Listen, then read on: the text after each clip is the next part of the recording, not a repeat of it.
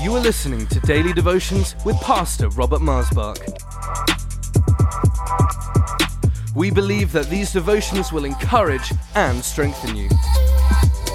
So tune in, connect, and be blessed. For any more information, please visit us online at lifechurchuk.org. Welcome to Life Devotions.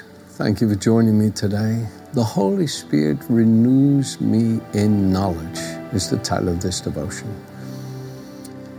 You see, our salvation is in that before Christ came into our hearts, our hearts were darkened, alienated from the life of God, as it says here in Ephesians 4:18. Having their understanding darkened being alienated from the life of God because of the ignorance that's in them, because of the blindness of their heart. You see, our salvation is that we are renewed by the Holy Spirit in knowledge. And this is what I want to talk to you about today. And I find this one of the great um, lessons of faith that we need to be taught consistently to give us a stable, steady heart in faith. That we're not like tossed to and fro by the waves of the sea. We feel earthly, we feel human, and then we feel condemned, and then we feel guilty, and then we feel shamed, and then we get discouraged and unbelieving and saying, I'll never change. See, I'll, I'll, I'll never change. And oh, I don't know why God loves me when I'm such a mess, and blah, blah, blah. And we are low and heavy, and it becomes worse and worse. And then, oh, we invite the devil to come.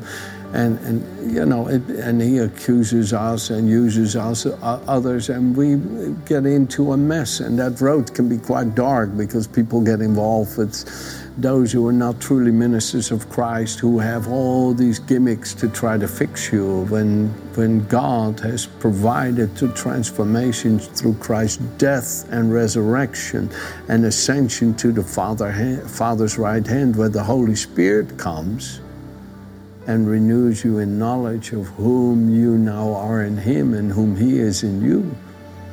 Mm. That is a more very serious statement I just made. In John chapter 14, verse 16, it says, Jesus says, I will pray the Father, and He will give you another helper, that He may abide with you forever, the Holy Spirit, who will abide with you forever, the Spirit of truth, whom the world cannot receive because it neither sees Him nor knows Him, but you know Him, for He dwells with you and will be in you. I will not leave you as orphans, I will come to you. A little while longer, and the world will see me no more, but you will see me, because I live. Because I live, you will live also. At that day, you will know that I am in the Father, and you in me, and I in you. You will know. Look at, uh, he says, in that day you will know. You see, the inward knowing that comes by the Holy Spirit is something not just entrusted to you and me. It's not a one time gift that now we become the guardians of that knowledge. Wow, the Bible does teach you in Proverbs 4, verse 20. Uh, 22 or so, it says, There guard your heart above all that you guard, for out of it spring forth the issue of life and, and how important it is that we guard our heart by what we think, for as a man thinks in his heart, so is he, and so forth.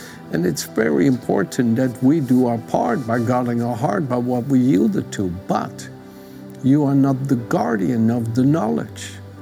Christ is the possessor and guardian of the knowledge that He imparts to you by the Holy Spirit, by which He renews you consistently, constantly by the Holy Spirit in knowledge. Look what it says here in Isaiah chapter 53, which is a verse that I've really learned so much from. It says Isaiah 53, verse 11. But he, talking about Jesus, shall see the fruit of the travail of his soul and be satisfied. By his knowledge of himself, which he possesses and imparts, shall my uncompromisingly righteous one, my servant, justify many and make many righteous, upright, and in right standing with God. For he shall bear their iniquity and their guilt with the consequences of, the, says the Lord. He, by his knowledge of himself, which he possesses and imparts, the knowledge of himself he saves us. You see, we are saved by God's mercy by being renewed inwardly through the Holy Spirit Jesus gives consistently, it says in Titus chapter 3. We are saved by God's mercy through the Holy Spirit renewing us, making us new inwardly. The making new inwardly is you are renewed in knowledge you're renewed in knowledge. It says that here in Colossians chapter. Let me just read it from here. Let me just read it from here, just for time's sake, that I'm not keep you too long. But I do find this an exceedingly important lesson. Listen to this. This is Colossians 3, verse 10. You have now clothed yourself with the new spiritual self, which is ever in the process of being renewed and remolded into the fuller and more perfect knowledge upon knowledge after the image, the likeness of Him who created it. This new life that was brought forth from the resurrection of the dead. And, and it talks about this in Romans chapter 1, verse 4 and chapter 6. And it's what water baptism is typifying that we are baptized into his death and we rise to newness of life, as it says in Romans 6. And you see, friends, that life that Christ has brought forth, or he is called the firstborn of creation, that life that he brought forth, that life of perfect sonship and communion, fellowship with the Father, where all that is the Father is ours, where he fills all of us with all of himself, as Ephesians 1.23 talks about. And that we become filled with the fullness of God, Ephesians 3, verse 19 talks about. And having the richest measure of the divine presence, it says there. That life of perfect sonship that Jesus is the guardian of. He is the embodiment of that life at the Father's right hand. That life of perfect sonship is kept safe at the Father's right hand where no weapon can be formed against it. Oh, listen to this by the Holy Spirit. No weapon can be formed against that life that conquered all and rules over all and reigns over all, to which every knee must bow and every tongue confess Jesus Christ is Lord, to the glory of God.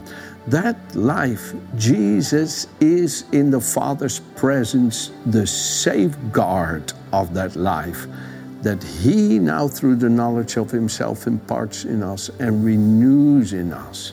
Renews. Why is this so important? Jesus likened us receiving His life to eating and drinking in John chapter 6. He said, If you eat my flesh and drink my blood, then you shall live as I live.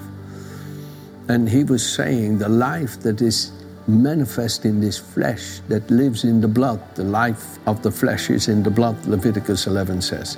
This life is yours as you feed upon it, as you receive it from my presence. I am the safeguard of that life. Why is that so important? If God would just have given it to us like Adam and Eve, we would have lost it. But God has given it all in Jesus, whom He raised from the dead and placed at His right hand, so that He who is our life, Colossians 3, verse 4 says, imparts that life to us consistently and constantly by the Holy Spirit. Now we are renewed in knowledge, continuously, constantly, of that life. So when you can have a moment and you go, I can't see it. I can't feel it. I, I, I, I, I'm not conscious of it, you know. Oh, don't be afraid. Just look to Christ, and He will continuously renew you in knowledge. He will never fail to renew your knowledge, that you may live with the inward knowledge, the inward witness. I am a new creation. And the Holy Spirit, my dear friends, the Holy Spirit will continuously, Jesus says in John 15, verse 26, I believe, remind you that you are a new creation, that you are born of God. You can, in your human feelings, in your human thoughts, doubt, fear even that you've failed, that you've lost it, that it's over, that it will never happen again, and you don't feel it, you don't see it, and you haven't felt it for a whole year, for one year, five years, ten years, you haven't felt a thing, and you think it's over and it's lost. It's not true. It's not true. You haven't lost it. The Holy Spirit is with you forever. I was sitting with my dear, dear pastor friend, Pastor David Whaley in Nampa, Idaho, in the United States. Nampa is right next to Boise.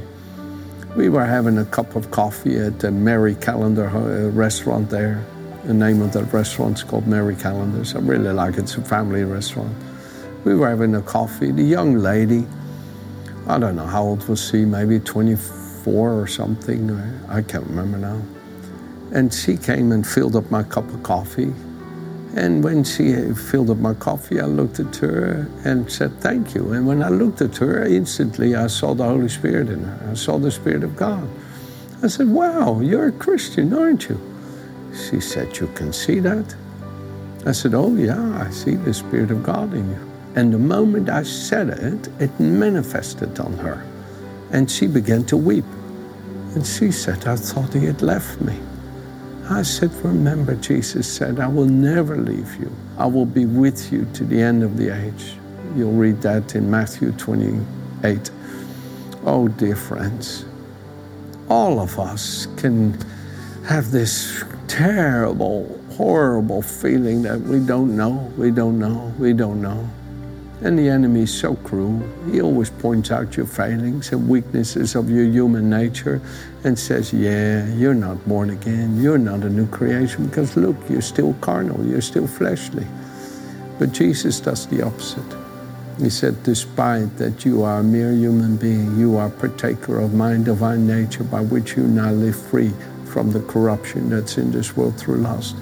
And I grant you by precious promises to share my life at the Father's right hand, that the Holy Spirit will give into you, and He will consistently and constantly renew you in the knowledge of who you are in me and who I am in you. So come on, trust in the Lord. Amen. Have a good day.